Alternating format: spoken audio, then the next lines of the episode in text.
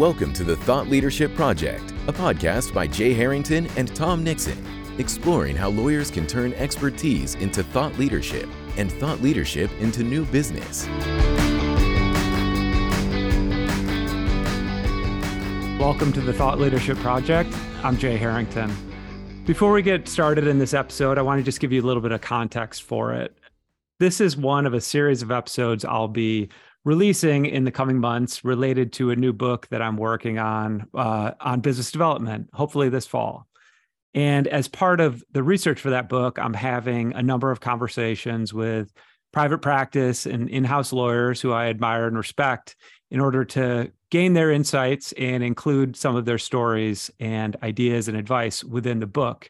And this is one of those episodes. And so uh, to hear more uh, about this, you'll have to read the book, but uh, this episode will give you some context for some of what's to come. And in today's episode, I'm joined by Bradford Hardin, who is the co chair of the Financial Services Practice Group at Davis Wright Tremaine. Bradford, welcome to the show. Thanks for having me, Jay. Yeah, it's it's good to chat with you here. And um, I thought I would just start because we corresponded uh, on email, I believe, about this, but I haven't had a chance to talk to you about it in person. But you just finished a marathon in my neck of the woods in Traverse City, Michigan, um, and from the from the sounds of it, uh, it went pretty well. So, just how are you feeling? You recovered from that experience and uh, feeling good about your time? Yeah, I, thanks, Jay. Um, yes, I, I do. Uh, for, first of all, Traverse City in northern Michigan is a beautiful part of the country. It was my first visit, and you know, very impressed by the kindness of the people and the beauty of the lake and the surrounding area. Um, it was a very nice visit, and it's been two weeks tomorrow since the race, and I've started running again and feel good. Uh, the race itself was a, a, personal best for me, so I was pretty excited. Um, pretty excited to achieve a big goal that's been kind of a long time in the making. So, yeah. my my deep thanks to the folks at, in Traverse City for making that happen for me. Awesome. Yeah, I know it's always a good race. Um, and uh, a lot of fun here. So, so uh, you know, it made me think as well. Uh, it kind of sets us up for this conversation because there's there's a lot of parallels. Um, I would imagine. I've I've run one marathon way back in the day, and and certainly, uh, you know, knew that oftentimes the most valuable part of that experience is the training itself, and and there's a lot of parallels between um, running and particularly training for and running a marathon and, and building a legal practice. I mean, is that is that something you think about those those parallels, or is that not? Do do do you not you know think that's the case?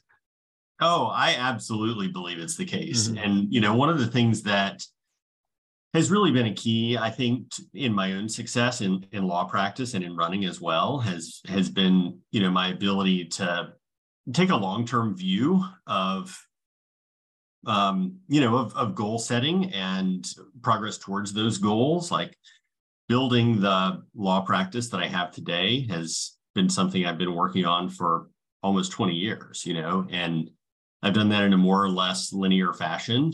Um, and it's required consistent effort over that length of time in order to get to where I am today.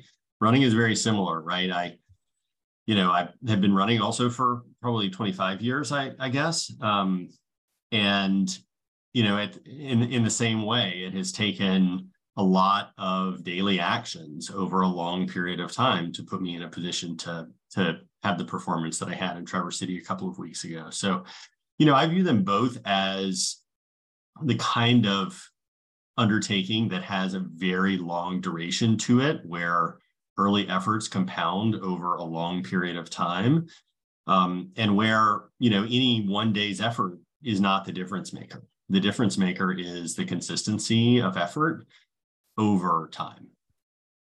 Yeah. Yeah, no, that makes perfect sense. I mean, that's certainly the way I think about it. Um, it's really true with anything. Um, so thanks for sharing that experience.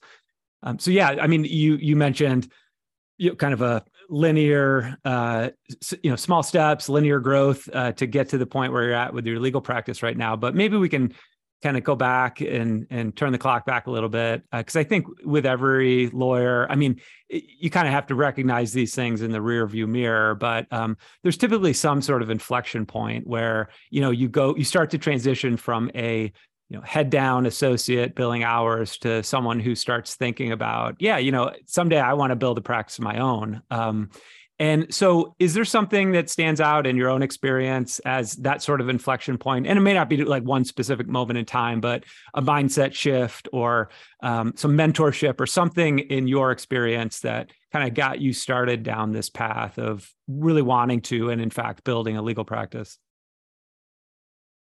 Well, one of the things that drew me to law practice in the first place was that, you know, as a even coming up as a young person and and going through college and you know the period of working that I had after college, I always kind of thought of myself as an entrepreneurial kind of person who wanted to be, you know, in charge of my own destiny and running and building my own business. And um, you know, that complexion of career attributes really appealed to me from from the very beginning. And you know, law practice for everybody who gets you know to to a partner level is is some degree of you know a, a business that you own and run and are responsible for um, you know for the health and well-being of. And so you know it, i probably if you had asked me 20 years ago i would have imagined a much smaller kind of format for the the business that i was planning to build. It, it worked out differently. But so that was always part of part of the thesis in pursuing law practice to me was you know having my own business in a way. Um, you know, when I came out of law school um, and after I clerked and I started working in a large law firm setting, you know, that was not very entrepreneurial. I mean, just by the very nature of it, you know, we had a thousand lawyers or something, and most of the teams that I worked on um, had several or numerous lawyers on them, and I was the most junior member of the team. And like you said, it was, you know, very much a head down thing. And my memory of it in retrospect is that, you know, probably for the first seven or eight years in law practice, um, I really felt one step behind in terms of my ability to do the job excellently. You know, just always really requiring a lot of energy and um, focus just to do the work. Um, you know, and I think a lot of I say that because I think a lot of young lawyers have that experience and they think of that as a problem that they are bringing to the table when actually it's a pretty universal experience for young lawyers that just feel a little underwater you know for a long time. Um, and i definitely felt that way you know like i said for seven or, or eight years. Um, I, I also remember a time you know around eight nine ten years of practice where you know, all of the experience that I had up to that point seemed to kind of come together. I didn't really appreciate it was happening at, at the time, but things really kind of synthesized and I started to feel good, like like you know, really good at the work that I was being asked to do on a day-to-day basis.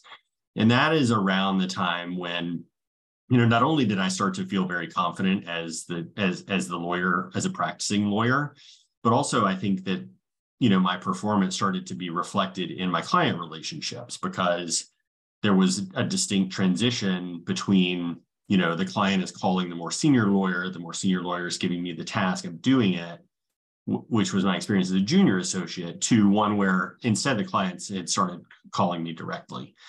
Um, and so it was probably those the combination of those two things of me feeling like i had I, I was good at what i was doing and the clients coming to me directly, even though you know they were communal or firm clients, they were contacting me directly.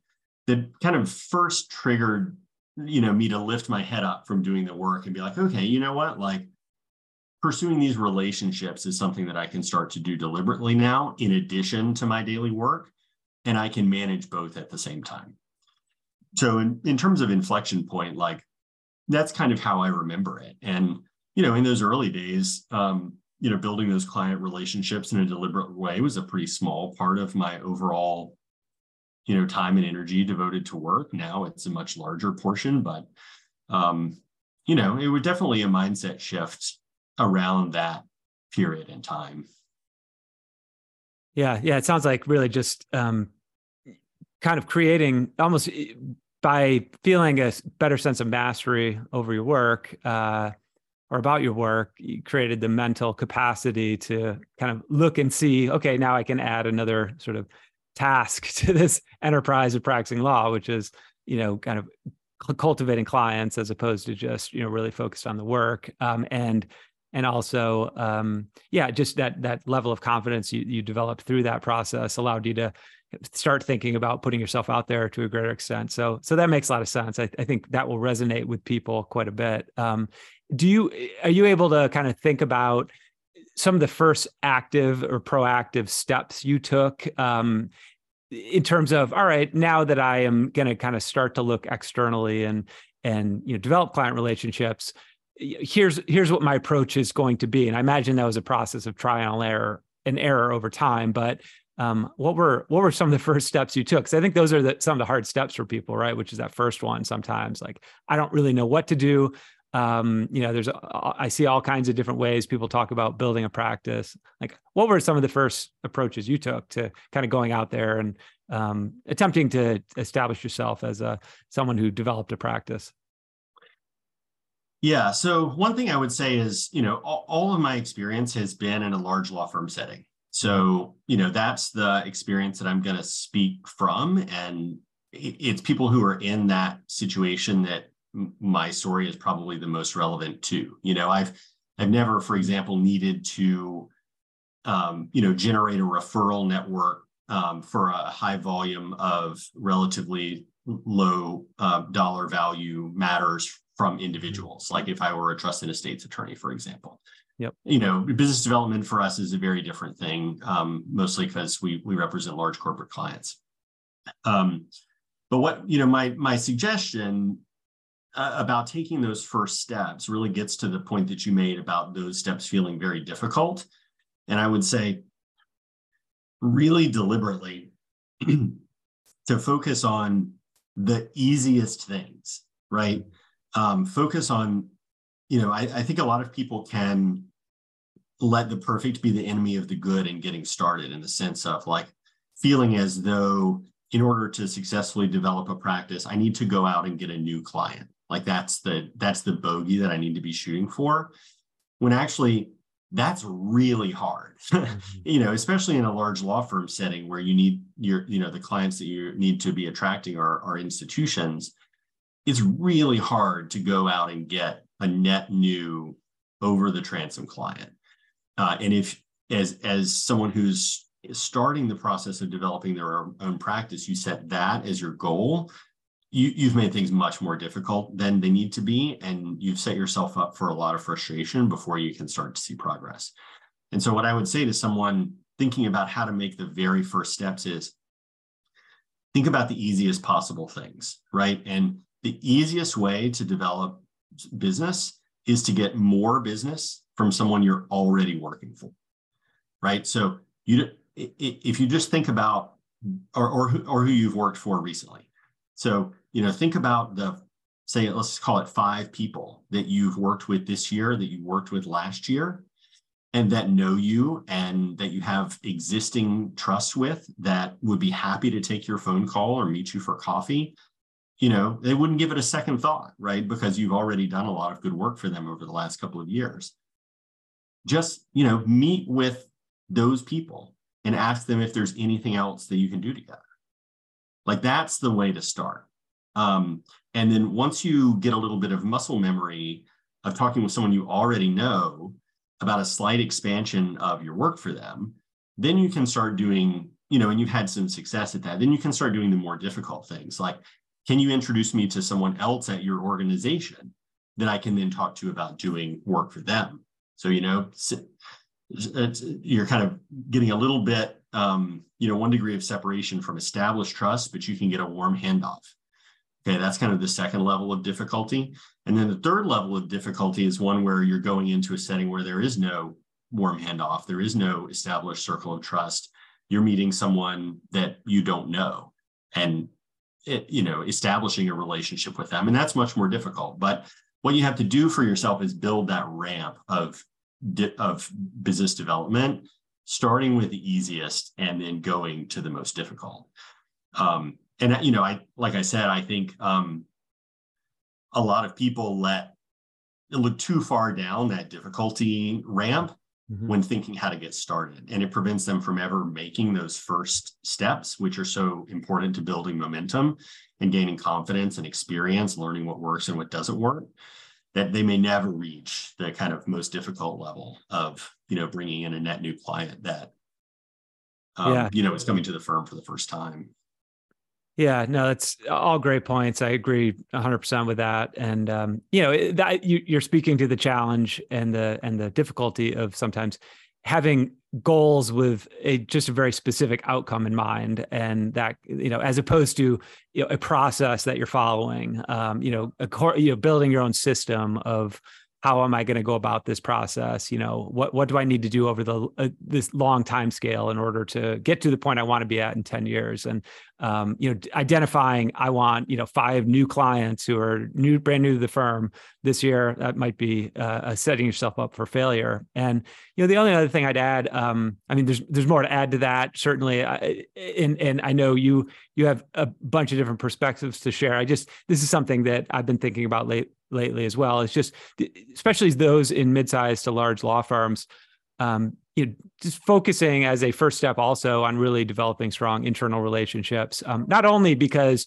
your colleagues will bring you in on opportunities you know within the firm but also you know your colleagues will also leave the firm and go in house or um, go to another firm and and uh, be in a position to refer you work so i know in my own experience um, back at skadden you know a number of the first clients i got when i um, was building my practice were all from sort of skadden alumni who had spread elsewhere and and started referring work back my way so that was uh, that was definitely a valuable experience um, as well uh, Bradford, uh, I wanted to also ask you. I mean, you you know, practice groups at different law firms are organized differently, um, and you know, some are you know, some will have a corporate practice. Um, in your case, your practice is organ- organized around a specific industry, and I was wondering if you could just talk to me a little bit and our listeners a little bit about, um, you know, I guess some of the benefits of having a more narrow niche focus. For, uh, for example on a specific industry i know sometimes people worry about pigeonholing themselves um, when thinking about an industry and fortunately financial services is a huge market with plenty of opportunity but just in general maybe share some thoughts on specialization and kind of uh, niche focus with a practice yeah um, so we we have very deliberately as a firm chosen to organize ourselves um, primarily around industry focused groups. As you pointed out, I'm I kind of sit along with uh, Liz Davis, my co-chair at the head of our financial um, services practice group. But it really, you know, the industry orientation really is broader than um, even just our practice group. You know, there are folks uh, in the technology practice, in the litigation practice, in the corporate practice, in the um, you know IP team, in the tax department, all of whom have deliberately chosen to devote a material amount of their practice to serving the financial services industry. Mm-hmm. Um, and we think that's really important for a firm in our market position, right? Like we um, are, you know, we we seek to have our clients call us for the most important things that they're dealing with, you know, um, in a given week, month, or year. Um, you know, generally speaking, that means that the issues are very difficult, um, that they're very high stakes, and that they require a lot of expertise and experience to do well. Um, and when that is the kind of work that you seek to attract, you just nobody is good enough, or very few people are good enough to do that work as generalists. And so, you know, what what what we have deliberately decided to do is to say, hey, like, you know, we're not going to be general litigators. Like, we're going to do securities litigation.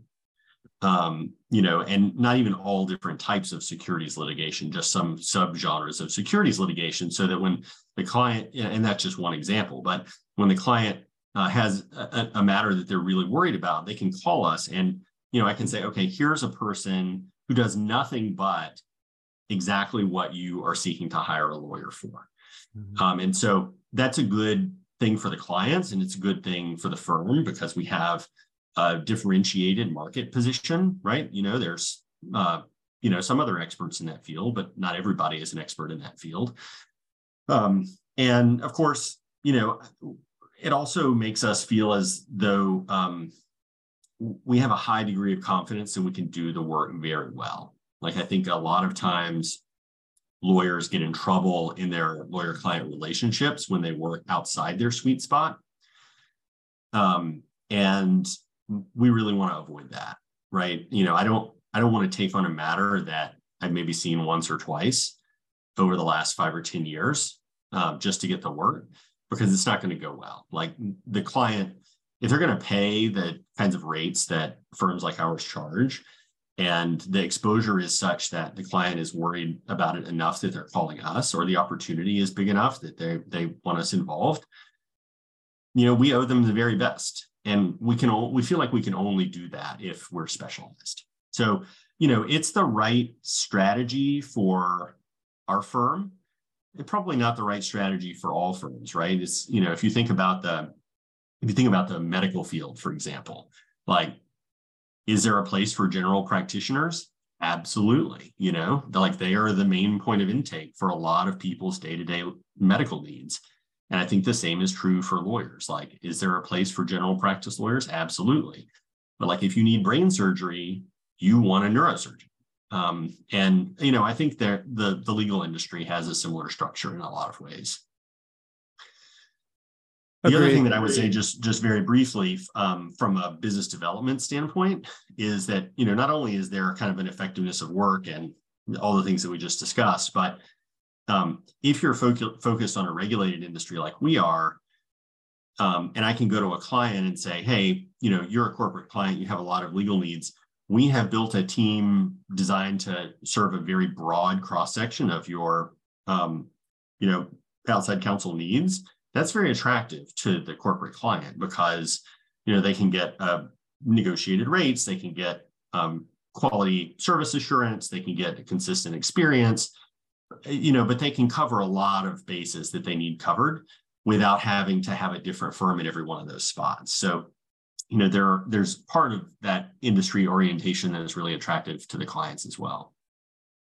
Yeah, and the only thing I would add to that as well, um, you know, from my uh, vantage point as a as a marketer, uh, is that it's it's also oftentimes a lot more um, tangible and and seamless to be able to get in front of clients when you have an industry orientation because they have an ecosystem of attention where they you know the publications they read the conferences they attend the associations they're members of and and lawyers who you know, target that particular industry and are true experts with are within it are able to you know gain visibility i think a little more seamlessly than one would uh, be able to do if you were just you know sort of a generalist who might dabble in an area so i think there's lots of benefits um, to having that industry orientation that you you described bradford um, Okay, so let let's shift and talk a little bit about um, this challenge that I think many lawyers face, which is you know thinking in terms of all right, I've got to get in front of clients. I you know in I've you know I want to I want to have good relationships. Oftentimes that means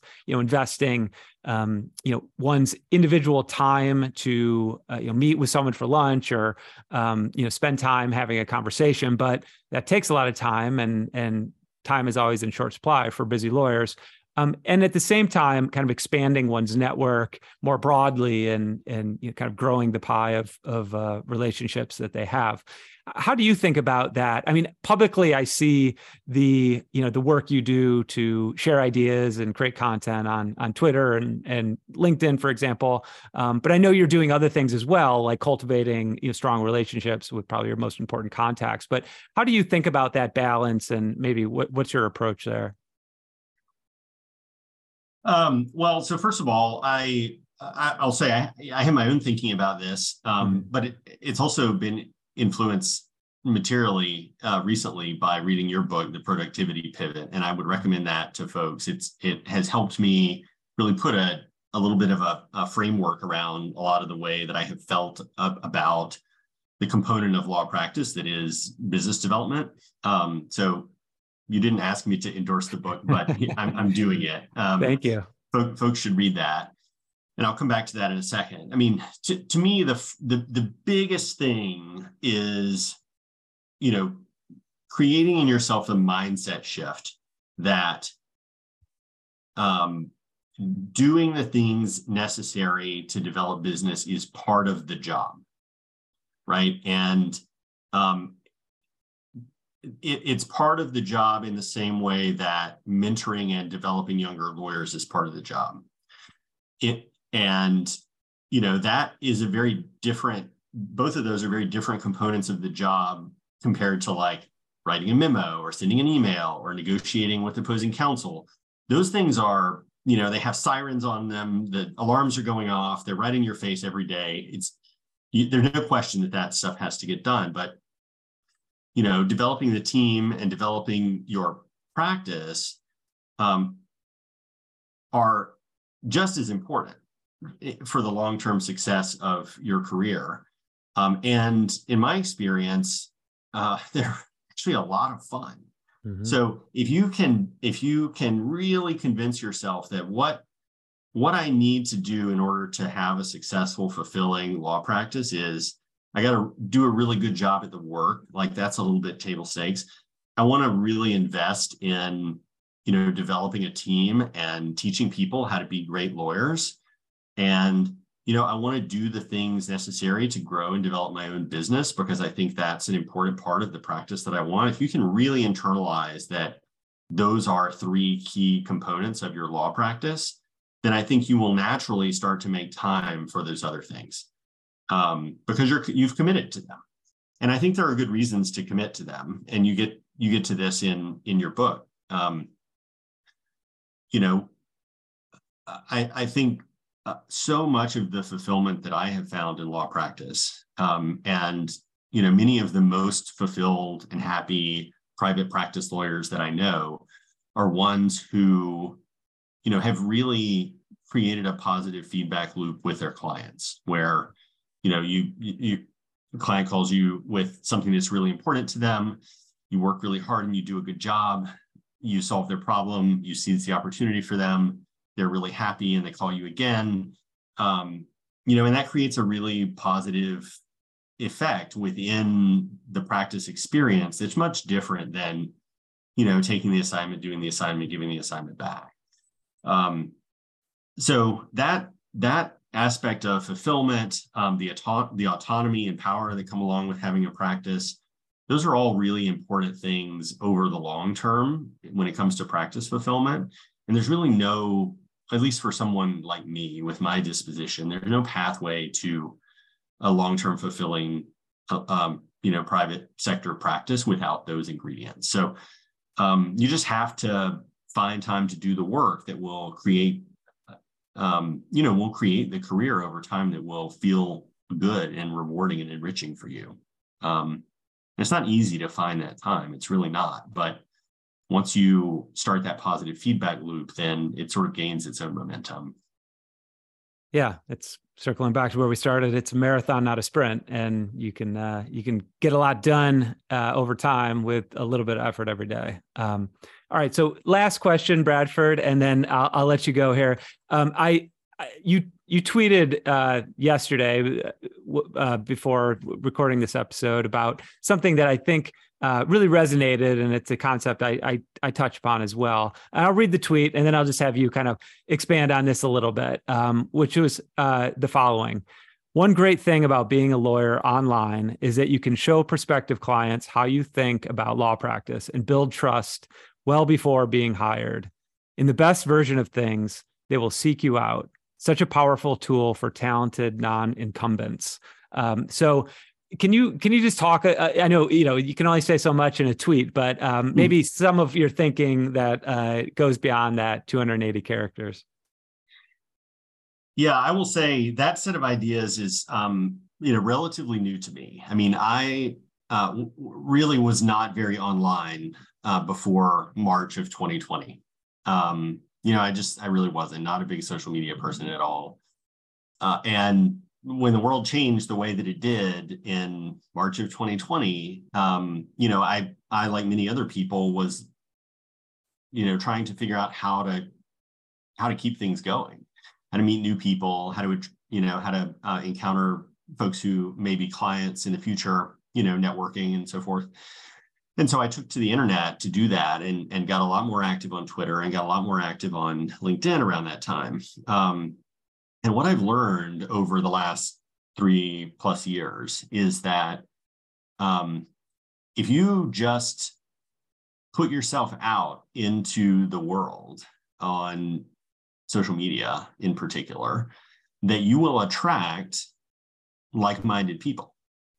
Um, and the algorithms, you know, for whatever their faults may be, are designed to bring people together who think in similar ways. And so when I realized that, you know, you can you can put yourself out there and some, you know, people who want to find you will over time.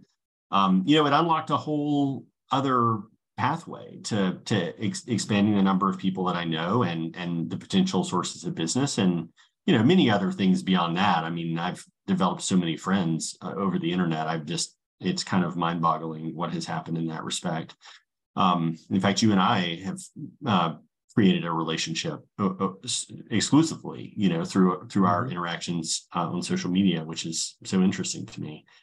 Um, but the other thing that I learned, other than just bringing people together, is that you can actually get to know people really well because of the kind of continuous, contem- uh, extemporaneous nature of social media, right? I I have learned over and over again that there are people watching who I may not even be aware are watching. Um, and they are learning about the way that I think about law practice just by observation um, in a way that isn't really doesn't really exist in the offline world, right? Like in in the offline world, in order to learn how someone practices law or how they think about client service or their depth of knowledge about the industry, you know, you have to kind of be in their proximity or actually work with them. But the way, by virtue of the nature nature of social media, you don't anymore. You know, I can uh, I I can reach the whole country, um, and the whole country uh, or at least you know my entire kind of client target set can be exposed to me. And like some people will like what they see and other people won't. And the same goes by the way for potential lateral recruits. Like you know associated counsels and partners have all you know i've i've started discussions with them and and they know me way better than if i was not you know speaking publicly every day about how i think about law practice. So um you know, I just think it's it's particularly as I said in the tweet for people who are not incumbents, right? Like if you don't already have a big law practice and a bunch of connections and a broad network and all those things, you can create one online now in a way that you never could before. And I just think it's such a powerful thing for people who are willing to put themselves out there and spend a little bit of time on this, um, you know, because it strips away a lot of the kind of traditional ways of matching people together, you know, by institutional affiliation or shared credentials or referral networks. Like none of that stuff matters online. People judge you by your thoughts and what you say and how you act. Uh, and they can see that in a way that, you know, really wasn't possible in the past. So, um, my success rate in getting people to get online and put themselves out there is not that high. Um, a, a, a, few people have taken taken up my encouragement, but um, I really wish more people would because it, you know, and not not only has been a, a source of new business for me and the firm, but it's been, you know, very rewarding and fulfilling, and it's created a lot of friendships and, um, you know, strengthened existing client relationships and refined my thinking. Um, you know, and helped me learn from other people who are doing the same thing, such as you. So um, I just can't recommend it highly enough to people who want to grow. Yeah, well, I think that's a perfect place to wrap up uh, an episode of the Thought Leadership Project, Bradford. And I hope people will heed your call to, you know, get online, um, get active, start sharing their ideas, and and see what happens. I mean, the internet is um, is a point of massive leverage and and possible serendipitous opportunity. So I, I encourage you to to um, to do that as well to our listeners. So, Bradford, uh, I can't thank you enough for for spending this time with us here today. I, learned a lot. I'm sure our listeners will as well. Um, besides Twitter uh, and and LinkedIn, anywhere else that people should uh, should find you uh, online, or are those the two best places to connect and and see what you have going on? Yeah, those are the two best places to connect. Um, you know, you can obviously also find me on the law firm website. My email and phone number and um, uh, and other contact information are there. So if you need to reach me professionally, that's a that's a great way to find me. But yeah, I'm um, you know uh, at Bradford underscore Hardin on Twitter, um, and you know you can obviously find me pretty easily on LinkedIn by searching my name. Fantastic. And we'll include all that information in the show notes. So, again, Bradford, thank you and really appreciate your time today. Thanks for having me, Jay. Okay. Thank you for listening to the Thought Leadership Project. For show notes, additional resources, and links to the tools discussed on today's episode, visit thethoughtleadershipproject.com.